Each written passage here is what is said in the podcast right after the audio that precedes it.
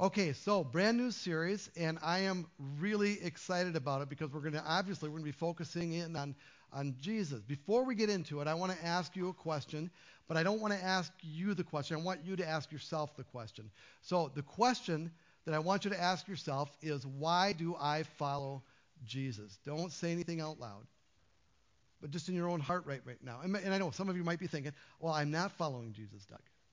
Okay, so answer that question. Why am I not following Jesus? Whichever one fits you. Why am I following Jesus? Or why am I not following Jesus? Now, let's start with the first one. Why am I following Jesus? If we were to tell the truth and people spoke out loud in the room, I think I could predict some of the answers that we would hear. For some of us, the reason we follow Jesus is because we grew up in a Christian home. We were born to Christian parents. It's our family, it's our tradition, it's heritage. And so we went to church and we learned the things and we got baptized and, and we've been going to church ever since, and we haven't really given it all too much more question. It's kind of like family identity. It's who we are. It's part of our, of our DNA. Now, a related answer would be it's because my friends do. I have a group of friends, and they're all following Jesus, and so I follow Jesus with them. Right? And this is especially true, like in that high school, middle school age. If you've got a group of Christian friends, that's an awesome thing. And you follow God together. For some of us, if you tell the truth, I follow Jesus because my spouse does. And early in our dating, they told me he told me that he was a follower of Christ, and I said, "Yeah, me, me too." And so now I'm following Christ because I said I was in the very beginning, and so I'm not that serious about it, but I'm, I am. That's why it's. I would never disrupt our marriage by by not following Jesus. For some of us, a related answer again is it keeps the peace. My grandma's heart would be broken if I left the church, if I wasn't following Jesus. My grandfather would disown me. Everybody in the family, they'd run an intervention is what would happen. And so I just keep the peace by following Jesus and, and, and I go to church and all those kinds of things. Now, all of those answers I just gave you basically fall under one category. The category is this I follow Jesus because my group follows Jesus.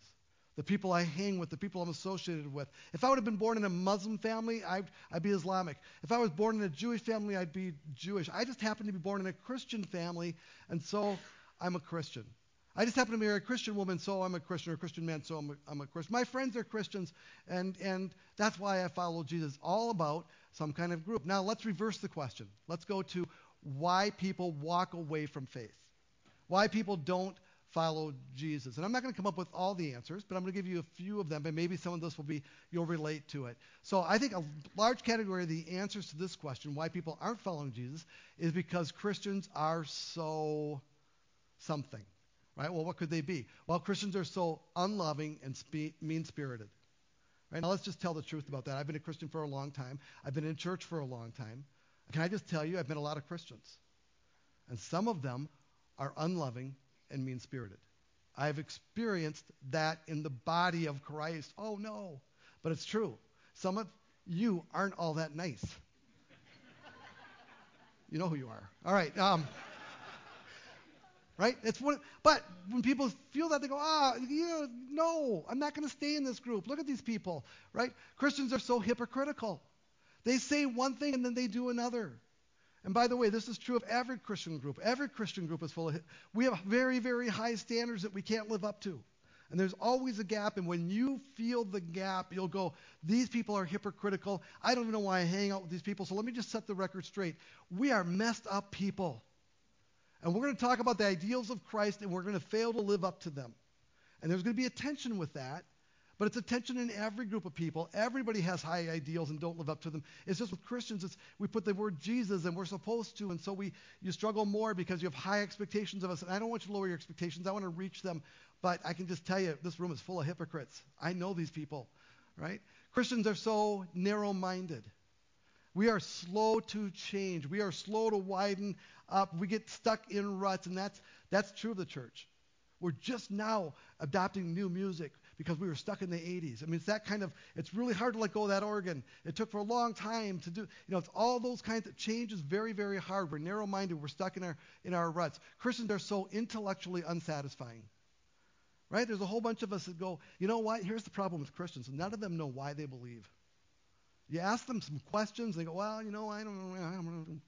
And they talk gobbledygook and Greek and point out verses, but I just want them to give me a straight answer to why they believe what they believe and how can you believe that about Jesus and why would you believe and they don't think it through enough to give me satisfying answers. And for some people they walk away from the faith because they go I need something a little deeper. I need something a little more intellectually honest than what I'm experiencing. Right? People walk away because their new group doesn't follow Jesus. Right? By the way this is youth pastor fear talk. Youth pastors all these kids are following Jesus but when they go to college what are we afraid of we're afraid of them falling away. Why are we afraid? Is it because of all the intellectual things that are coming at them? Well, that's part of the deal. We haven't prepared them necessarily. But you want to know the biggest reason they fall away? Because their old friends are not their new friends. And their new friends don't need Jesus. And their new friends seem happy enough without Jesus. Their new friends are on the college campus and they're living this life where they seem like they're having all the fun that we never got to have back in that old group. And so we go to that new group and we go, you know what, Jesus, I'm going to leave you with my old friends. And so suddenly, our young people go to college and they come back and they go, I don't believe that anymore. It's not intellectually satisfied. They got all these reasons, but if you get down to the bottom line, it's that their new people are not like their old people following Jesus. They were never following Jesus in the first place. They were just following a group. That's the danger, isn't it? Even if it, we're, we're, Christians because our family is, we're just following a group instead of Jesus. Are we Christians because our spouse is? Well, we're just following our spouse, not Jesus. And, and, and that's kind of the tension. Are we following Jesus or are we following a group. Now, some people say the reason I'm not a Christian, the reason I'm not following Jesus, is because Christians have such a dark history. And they, they point out things like the Inquisition, right, and the Crusades. And they point out how many people have died in the name of Christ in our, in our Christian holy wars throughout time. And we don't relate to that too much because we're not involved in those kind of battles right now. And by the way, there is some really dark history. Right? And it's a really great point they're raising up. But it still comes back to Christians aren't acting like Jesus right? So it comes back to being hypocrites. It comes back to being mean-spirited. Only this time we do it with swords, right? Some people aren't following Jesus because they'll say, I got hurt. I was following Jesus, but that pastor let me down. I was following Jesus, but that small group hurt my feelings. I was following Jesus, but that person hurt me. And when that person hurt me, I left the church and I left Jesus. And I said, it's full of hypocrites and people who hurt others and they're mean spirited. But the bottom line to it, I got hurt. And so I left. And some of us have left Jesus because it didn't work. We prayed really hard for mom with cancer, prayed, prayed, prayed for healing, and she died of cancer. I started to follow Jesus. I thought I was going to be happier, and my life wasn't happier. I thought I was going to be wealthier, and my life wasn't wealthier. I thought I was going to be healthier, and I wasn't healthier. God allowed all kinds of bad things to come into my life, and Christianity doesn't work. And what I'm going to tell you just real quick is be careful what you're told about Christianity, what you believe about following Jesus, because it's not all true. All the things I just said aren't promises Jesus made to you that you'd be healthier, wealthier, and happier. It's just not true. And it's not true for everybody. It's true for some of us. And yes, we find joy in Christ, but we're not all happy. And some of us have mood disorders, even though we follow Jesus. It's, it's just false promises.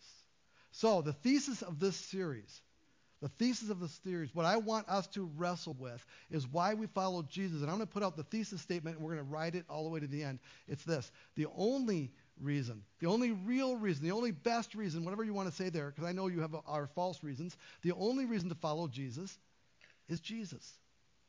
If you're going to follow Jesus, I hope the answer is I follow Jesus because of Jesus. Because what I know about him, because of what I've read about him, because of how he's revealed himself to me. And by the way, conversely, the opposite one. The only reason not to follow Jesus, I hope, is Jesus. Right? So this is kind of high stakes. Because we're not going to play church this series. We're not going to go, hey, you should believe because I believe, because that would be group mentality. You should believe without any reasons, because that would be just settling for potentially stories that are being told and not the t- truth. You're allowed to ask those questions. You're allowed to ask any questions, because at the end of the day, what I pray for this church is that we are a group of people who follow Jesus because of Jesus. Right? So that's why we're calling it checking out Jesus. So we're going to be really digging into the four Gospels. So if you, if you have your Bibles or if you can open your phone to about the middle of your phone, just a little bit past, you'll come to the New Testament. The first four books of the New Testament are called the Gospels. Right? And so that's where we're going to hear those, those four authors wrote about Jesus so that we could make a decision about Jesus. Right? So we're going to be taking a look at Jesus to make my decisions about Jesus. And I have to ask you to do one more little intellectual exercise, this is this. I want you to keep a separation between church and Jesus, between followers of Jesus and Jesus. Here's why we don't follow Jesus well. So when you start pointing out that the, my struggle with is the church, me too. The struggle with the, the mean spirited people, me too. I don't like them very much. I keep just praying they get better. Right? Or if you tell me it's because of the dark history, I get it. Those are things. But but don't judge Jesus by his followers because we're not very good at it. Right? If it doesn't mean that Jesus isn't true because his followers aren't good. I, and I know we're his witnesses. We're just not great at it. And we're never going to measure up. You'll always find the flaws. You'll always find the meanness, the hate, the narrow mindedness, the, the poor intellectual work that we do. But, but check out Jesus. The invitation of the series is actually the invitation of the people who wrote the Bible in the first. I'm talking about the Gospels now. Who wrote the Gospels? It is for us to check out Jesus. That's why they wrote it down. That's why they put it together. The four Gospels are not a bland, oh, and here's the history of Jesus. You should probably know these things so you can pass catechism or confirmation or whatever it is. That's not the goal. The goal of the authors was I want these people to know what happened. I want these people to discover the Jesus that I knew. And the only way that I can do that at this particular time in history is to write it down. And so many people wrote things down. We have four copies, or not four copies, we have four Gospels in our Bibles. These were the best of the best. There were other stories told. Some of them very suspect stories. Some of them are crazy stories. There's stories about Jesus like turning mud when he's a little kid, like three years old, into doves or something, and they're flying away. It's there's bizarre stuff like that out there in ancient. literature. There's so much ancient literature about Jesus. Well, it kind of makes sense. It was a world-changing event, a life-changing event, the dead coming back to life, the story of Jesus. That people wrote it down. That would make sense if it really happened. But but of the copies and the things that were preserved the most, it was Matthew, Mark, Luke, and John, and those became incorporated into our Bible. I'm not going to talk about that process, but they got the stamp of approval and became what's called canonized in our Bibles that we carry around with us today. So those four authors, right, they knew because Jesus said he was coming back again. He said when? Jesus coming back soon. They were going, well, next week, next month, next year. But then the years started to go by, and all of a sudden they're going, wow, Jesus' idea of soon isn't the same as ours, is it? And so I thought, we, we're going by word of mouth. We've got these witnesses here. We got to write this stuff down because we don't know when Jesus is coming back. So then that's part of the motivation for writing it down is so it could be spread and shared more easily, but also preserved, which is phenomenal. And I'll tell you why it's so phenomenal. We'll come back to that in a little bit. But here's what they knew. They knew that others would need reliable accounts of what they had seen and experienced. Right? This is a huge thing you know, I know you just carry around your Bible and maybe it weights down part of your desk sometimes and it gets a little dusty and ah, it's hard to read. But, but the Bible is, gives us reliable accounts of what those people saw and experienced and how they perceived Jesus. Right now, I believe it was inspired. I believe God motivated them and guided the words. Um, but at least they're incredible historical documents. The authors were either witnesses or they interviewed witnesses. People who saw Jesus firsthand, people who saw Jesus crucified and Jesus come back to life. And by the way, with Christianity, that's where everything rides on the resurrection. We're going to run this series right into Easter, like I said, so we'll talk more about that. But the Gospels were written by either eyewitnesses or people, people actually followed Jesus, or they had interviewed and they'd done their homework. Their motivation was to tell others what happened so that they could believe and follow Jesus. When you read the Gospels, you are reading a persuasive document. They wrote it with the idea of, at the end of it, you'll bow a knee to Jesus. At the end of it, you'll go, if this really happened, this changes the world. This changes changes everything. So I'm going to give an introduction today to all four Gospels. We're going to look at some of the passages, but not from Matthew. So let me start with Matthew because we're going to go in order that you find them in the Bible, which is not the order they were written. Okay, so Matthew, which wasn't the first account written, Matthew was a disciple of, of Jesus.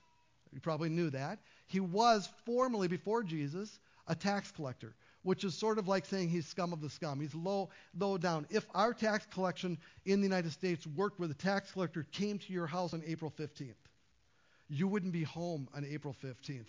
You would dig a trap, a booby trap, they'd fall down. You'd, oh, sorry, you're a tax collector. We don't like, who likes tax collectors? Nobody does. And the same thing, only it was worse because they were collecting taxes not for the government we all believe in, but they were collecting taxes for Rome, the enemy, the occupying state.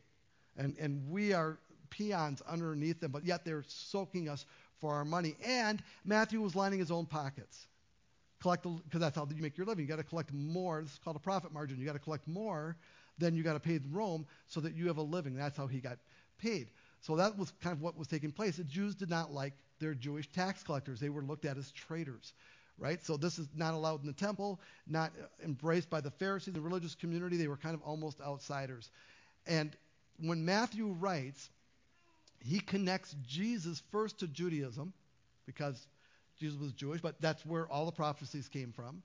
And his theme, as you read through, is inclusiveness. Now, how does he connect to Judaism? What, what Matthew does, when you read through the book of Matthew, and I hope you will, you're going to see that Matthew constantly interrupts his flow of thought by bringing some Old Testament verse into the conversation. And this is because he was writing mostly to Jews. They would have the whole Old Testament pretty much memorized, and when they would read that, and they go, "Oh, that's that's the connection. That's how this thing fits together." And that's what Matthew was doing. His inclusive theme. Why would he do that? Why would he write an inclusive way? Because he was outside. The first thing Jesus did was he brought in Matthew. He goes, Matthew, I know that the religious people reject you. Come and follow me. Be a part of what I'm doing. Be a part of what God is doing. And then Matthew, remember this, he threw a Matthew, we call it a Matthew party. He threw a party in honor of Jesus, and he invited all his scummy friends. Right? They weren't other. They were other tax collectors. They were they were people who were also rejected because of their failure to be moral enough. And, and so you can imagine the kind of people. In fact, the Pharisees showed up. They wouldn't go inside, and they would ask the disciples who were there. They said, "Why does your exact words? Why does your master eat with such scum?" That's how they viewed those people. Jesus is right in the thick of it. That's why Jesus was criticized for loving people who are unlovable. But Matthew is saying, and they're included. Even when you read the genealogy, which Matthew starts his gospel with, which is, sounds like a boring thing name, name, name, name, name. If you read through the names, you're going to find out, especially women, there's some women in there, and you go, wow, those women, that woman was a prostitute. What is she doing in the list of Jesus, of Jesus' genealogy? Right? And that person was an outsider. And he's showing you the inclusiveness of God that no matter how far you've gone, you're invited in too, just like Matthew was, who was who's here. So that's the theme of the whole book. It comes out over and over and over again. Let's go to Mark. Some people think Mark, the book of Mark, was written by John Mark, who was uh, working with Paul. And I don't, I don't know. I haven't landed on that. It's the earliest of the Gospels written. Um, there's good evidence for that in terms of textual criticism and thinking it through. And both Matthew and Luke leaned into Mark as a resource when they wrote their Gospels. So when they wrote their accounts. And so Mark actually ends up being probably the simplest of the, of the stories or the, the, the presentation of the Gospels. Um, he starts with John the Baptist. He doesn't start with Christmas like Matthew did and Luke did. He started with John the Baptist, and he wrote through the resurrection and the of Christ. So he sets it up for the book of Acts, which follows the four Gospels. By the way, if you're not familiar with the Bible, I'm hoping I just catch the flow of it. You're good. Okay, I know for some of us this is like, Doug, we know this. I get that too. But it's important we talk about it. So he's a source for Matthew and Luke. Those three books, Matthew, Luke, and Mark, are called the Synoptic Gospels because they follow a very similar pattern. And, and they start with Mark and then kind of based off it. So they're in sync with each, with each other, where John is different. We'll get to that in just a moment. I want to read to you from the beginning of Mark because I want you to catch what his message is, his goal is. He starts off just by announcing, This is the good news. This is the gospel. That's what gospel means, good news. This is the good news about Jesus the Messiah, the Son of God. He's declaring right from the beginning where he lands. Jesus is the promised Messiah to the Jewish people, to the world. And he is the Son of God, whatever that phrase means.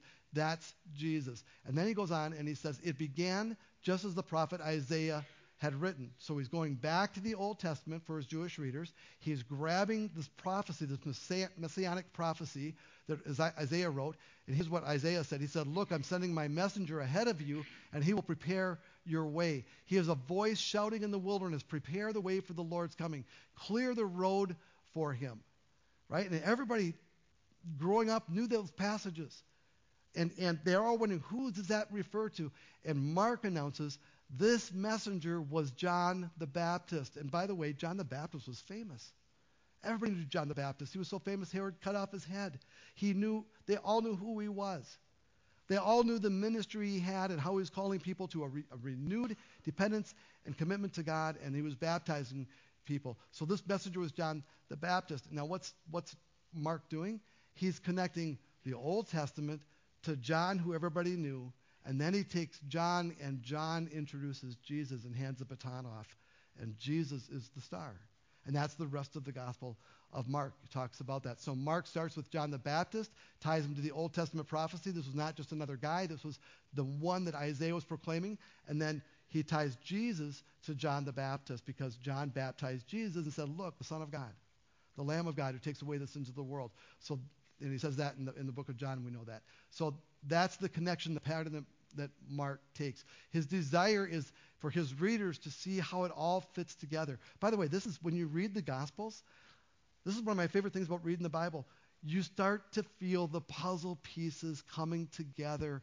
And this faith that has been puzzled out in different parts, you start to go, why we teach what we teach, why we live what we live, what, how, what God was really doing. And there is something awesome about having it start to make sense. And nobody can make sense of it for you. There's nothing like reading it for yourself. The Bible connects us to our beginnings and our purpose from God. Right? Sometimes people say, well, what's the Bible really all about, Doug? And I'll say, it's about three things. It's about who we are, right? How we were created, what we were created for, all those questions, kind of Genesis stuff. Who God is. That's revealed through the whole Bible. You learn the character of God, the ways of God, what God is thinking. He reveals it to us. And how we are to live. And if you want to put the word love instead of live or combine it, it's how we're to love. Love and live. Live and love. That's what the Bible's about, and that's what we, we gain from it. If we start teaching other things than that, we're kind of we're getting off base. We should be very careful about what we teach. Let me take you to the third gospel. It's Luke. Now, Luke was a physician and a companion of Paul. And Luke probably became a Christian through Paul, although we don't know that for sure. And what we do know is I don't think he ever met Jesus. He never met Jesus personally. He wasn't one of the disciples. He wasn't one of the apostles. He wasn't one of the hundreds that were following or thousands that were following Jesus. But he was alive during Jesus' time. And he was also likely a Gentile, which means he didn't have that Jewish background. So he's not like Matthew, where he's always taking the Old Testament and bringing it in um, to show the fulfillment of prophecy. Instead, he's giving a very good description. One of the reasons we like Luke is because we're not, we're Gentiles too. And we connect with Luke fairly easily because of the way he wrote, and he wrote it in an orderly way. Now, let me take you to the beginning of Luke so you kind of catch what Luke is trying to do, why he's writing it. I love the fact when they go, and here's why I'm writing it before they even tell you what they're saying. So here's Luke chapter 1, verses 1 through 4. Many people have set out to write accounts about the events that have been filled, fulfilled among us. Right? So he's already saying there's all kinds of documents floating around. Lots of people are writing. This is a very rich period of time for, for authorship about, about Jesus. They used the eyewitness reports circulating among us from the early disciples. He's saying, guys, this is not a stretch. The reason we believe this is because of the power of an eyewitness. An eyewitness versus someone who heard about two different things. One means something in the court of law and the court of history, and one means nothing at all. A, rumor doesn't cut it. But if you're an eyewitness, you can stand up and testify and tell the truth about it. And that's what he's saying. They used eyewitnesses. We can trust these eyewitness reports circulating among us from the earliest, the people who were actually with Jesus and followed Jesus.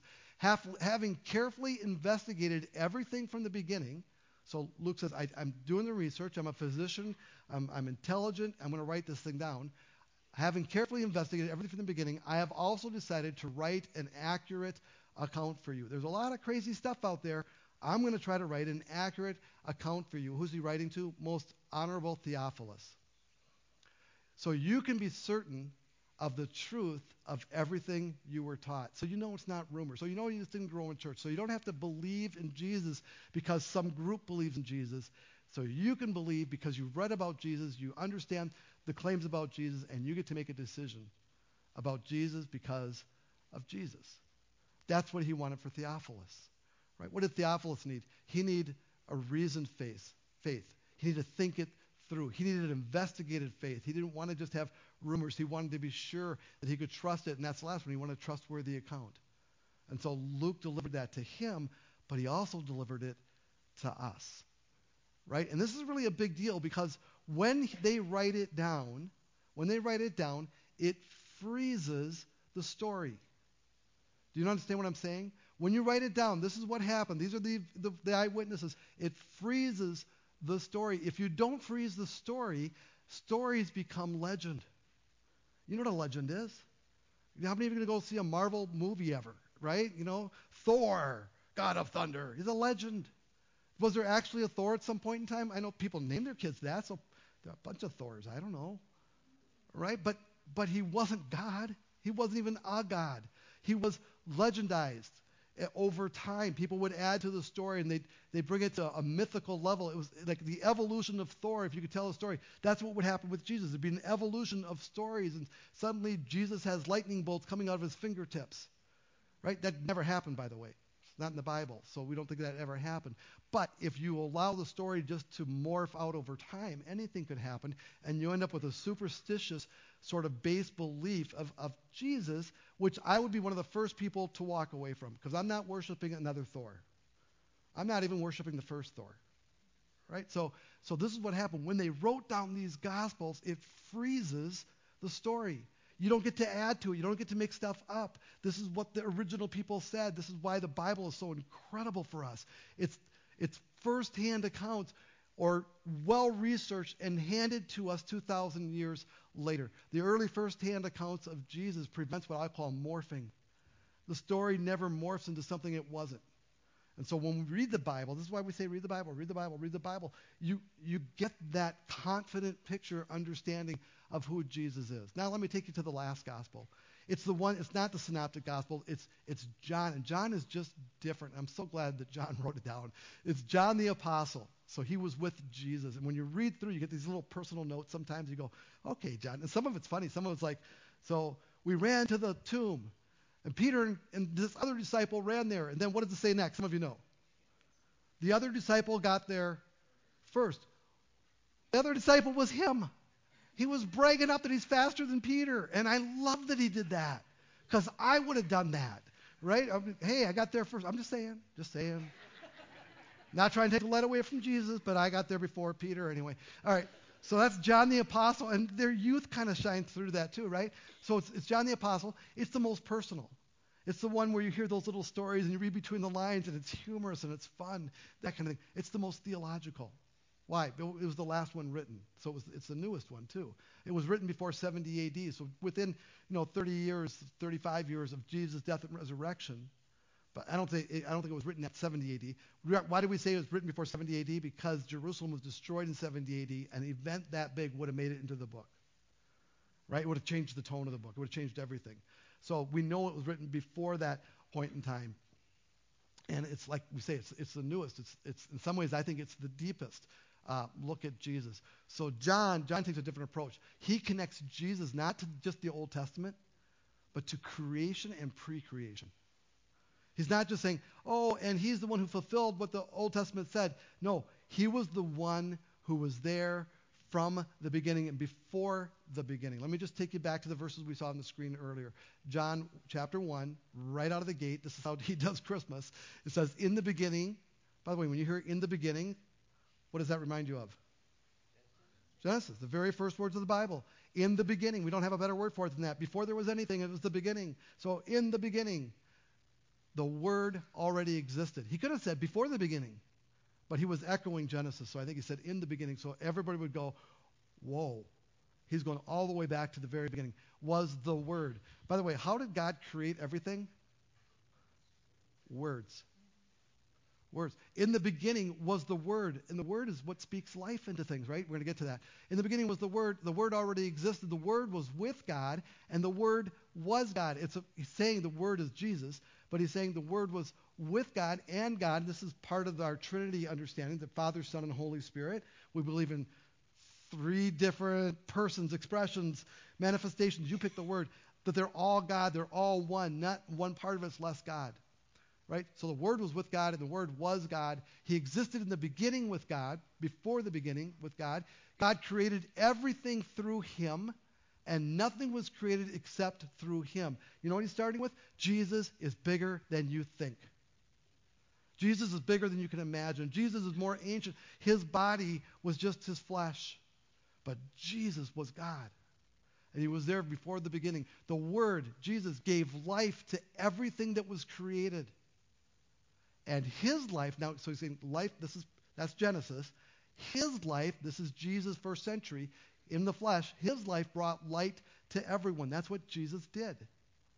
But he's saying that Jesus is pre-existent of his own self. I know, now we're starting to get confused. The light shines in the darkness. Now he's saying Jesus is the light. The light shines in the darkness, and the darkness can never extinguish it. By the way, I, I said this first hour. Sometimes I think people are worrying about declining number of Christians in the world. Can I just tell you, we, we are not going to go extinct. God's got his hand on us. The light will never go out. It will continue to be, to, to be spread. The question is, do we want to be a part of it or not? Are we going to be in the light or live outside of the light? And that's what we're kind of talking about today. The darkness can never extinguish it. So now we're going to jump to John chapter 20. That's the very beginning. But now he tells the whole Jesus story. He tells the story of Jesus' ministry and his death and his resurrection. And after the resurrection, the disciples who saw Jesus die are in a room together, but not all the disciples are. Only 10 of the disciples. One, one went out and killed himself, Judas, and one was missing, at least one was missing, Thomas. But the rest of the disciples are there, and Jesus appears to them after dying. They all watched him die on the cross. And there he is in the, in the flesh, and he has this conversation with them, and they're so excited about it. And they start talking about it. And this is where John picks up the action in John chapter 20.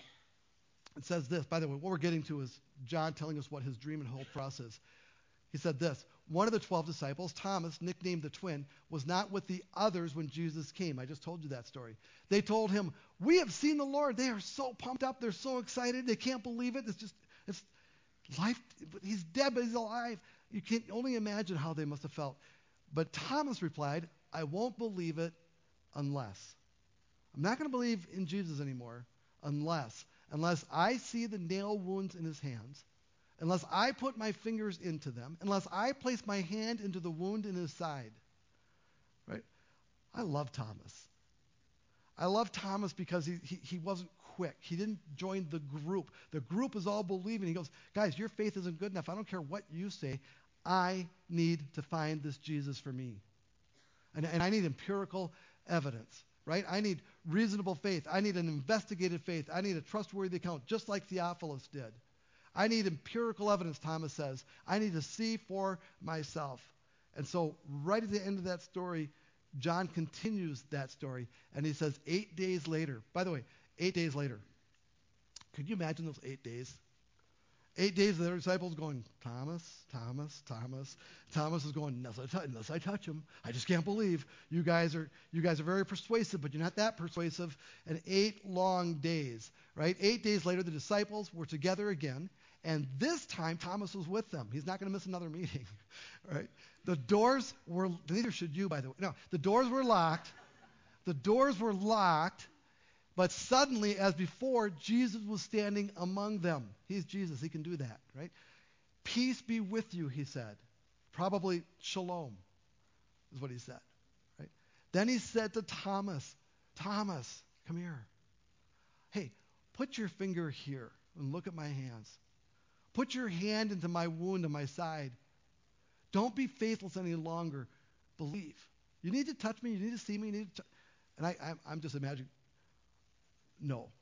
Can you? Jesus comes to this. Come on, you need proof? Here I am.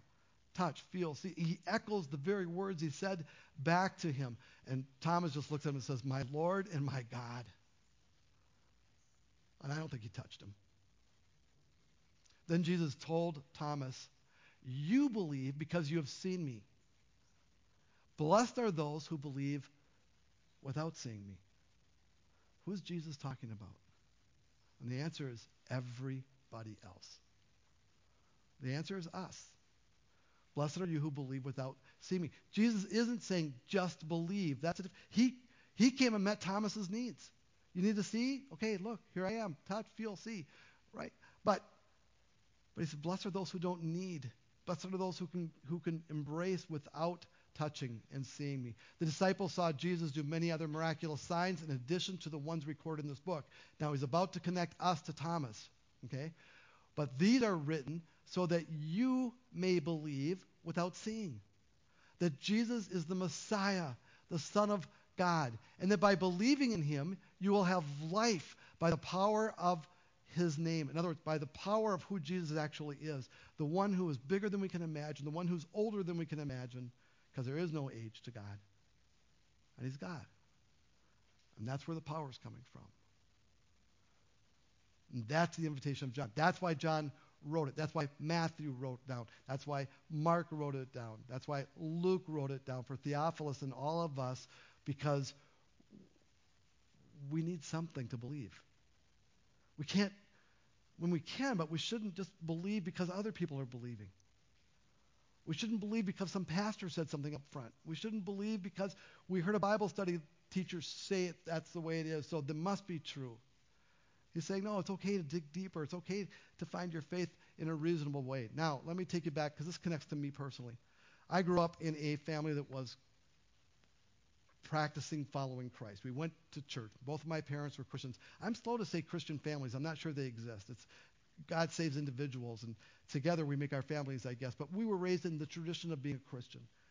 And when I was in high school, I pretty much was coming to a point where I was going to throw it all away because I realized that the only reason I was doing anything Christian was because of the family I grew up in. And I realized that I was missing out on a lot of stuff that my friends were doing.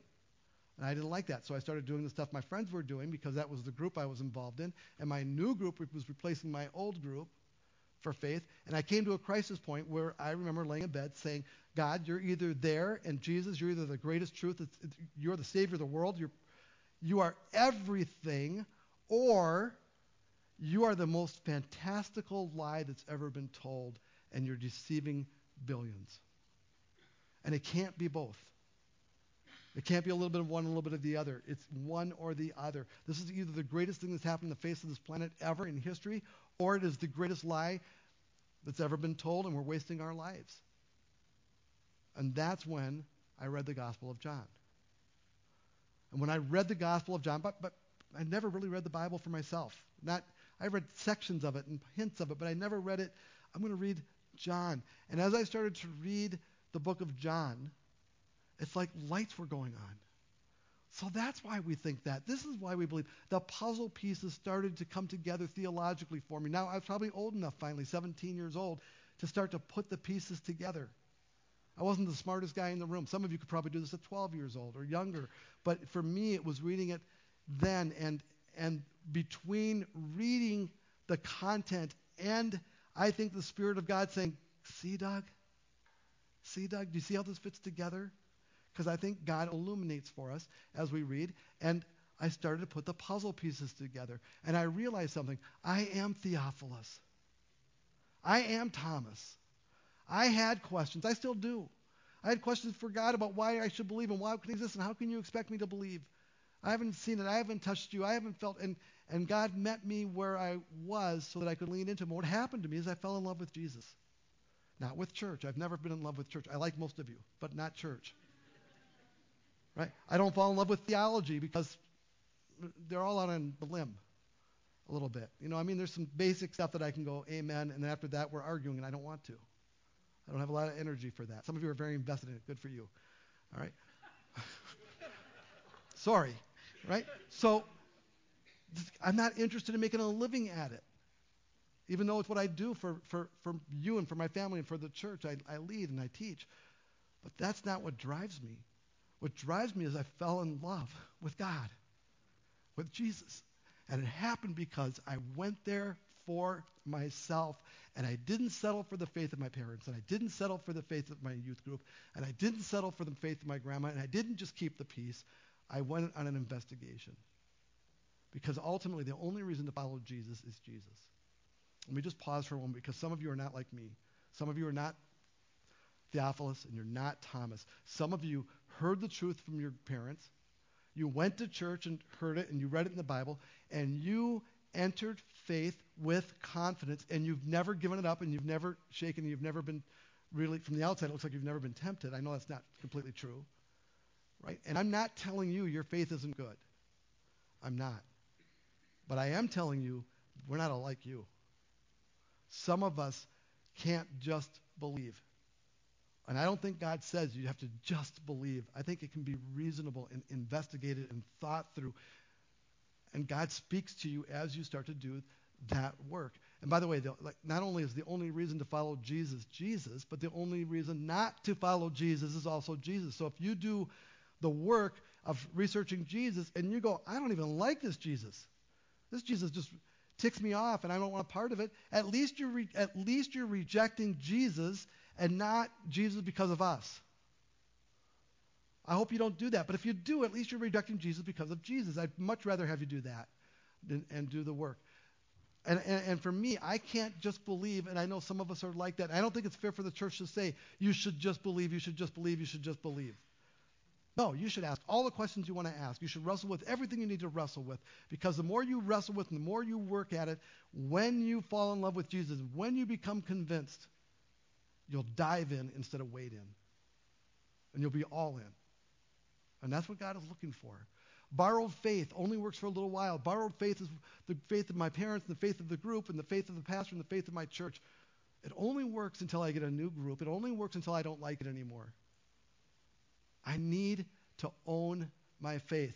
I needed to come to a place where I follow Jesus because I choose to follow Jesus. And that's my prayer for you. And especially those of you who are young, I hope you're hearing this. You don't, don't follow Jesus just because your parents, they're not going to like me saying this out loud. Don't follow Jesus just because your parents follow Jesus. Find Jesus. Look for the real Jesus. The only reason to follow Jesus is Jesus. All right, now I'm going to give you a challenge and then send you home. You ready? You got your Bible books, right? Your phones? I'm going to ask you to read them. I'm going to give you a 21 day challenge, and the 21 days are to read 21 chapters of John. You're going to read through the whole book of John if you join me on this little adventure. It's just for the rest of March. It'll probably snow half the days. You get to read more while snowing.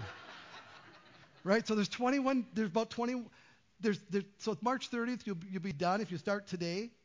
31st if you finish tomorrow, so the end. But so I put in one day of grace in there. So if you blow it a day, you can, you, it's okay. You got till the 31st right? But if you, if you blow it two days, then you got to double time it and read more. Okay, so the Gospel of John, 21 chapters, a chapter a day. I want to give you how to read it. So if, I'm going to use something. I just came across this the other day. It's called SOAP. It's so simple. I just said, okay, that's it. So the S is read the Scripture. You'll remember this because SOAP. It's easy. This will clean you up, right? Make observations. By the way, it's not just observations like on this and this and this and this. It's also why this and how come that? And can I really believe this? And God, are you really? It, are you serious? I mean, it's all your it's it's questions and comments and whatever you're writing, you write it down. And observations too. I mean, stick to the text and, and what you read there. And then it's application. Is there anything here that changes my life if I really believe this? If I believe this, does, is there a call to it? Is there a demand? What does it demand from me after reading this if it's true? Maybe you don't believe it's true yet. It doesn't demand anything. That's fine. But for those of us who are following Christ and we believe in Scripture, we should find what, what, is, what difference does it make?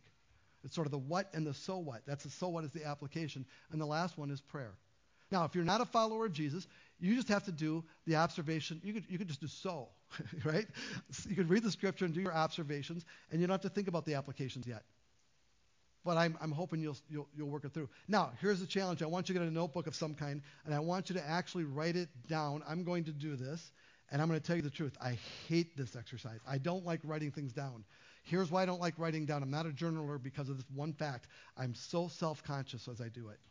I'm thinking someone's going to read this someday. And then it makes me change what I write so that I look good for some future reader. Okay? So what I'm going to do after I do this is I'm going to destroy it It's going to be a fire or a shredding machine. There's going to be something because I, and I'm going to hide it while I'm doing it because I don't want anybody to actually know I'm doing it or to, you know, it's like a diary kind of feeling to it. I want to hide it and then I'm going to destroy it. You don't have to do that if you're less paranoid than me. I'm just that bad. All right. So, SOAP, scripture, observations, applications, and prayer. It's a 21 day challenge. You start today, chapter one. We've already read part of it for you, so you're on, on your way. And then after that one, maybe we'll, as we go through the series, we'll add another gospel to it because we are going to take a closer look at Jesus. And the only way to do it, the only way to take a closer look at Jesus is to go to the text and read it through. All right. I hope you're in. Let's pray. God, we, um, first of all, God, I'm so sorry for how we do church sometimes that we just want people to follow the group instead of following you, follow the church instead of following you. And I don't want that for me, and I don't want it for anybody here. So, God, would you reveal yourself to us through the Word? Would you help us to pick up our Bibles or our phones and, and read and dig and pray? And would you bring the puzzle pieces together or bring some clarity to, to what we understand about you? Would you renew our passion for you? And God, for some of us who've been keeping you at a distance, would, would you help us to put down our, our criticisms of your followers and look honestly at you and decide from what we see and know of you, whether we want to follow you or not. God, I'm so grateful for each person here, for your love for them, for your love for me, and for truth that's been preserved so that it cannot morph. We give you thanks. In Christ's name, amen.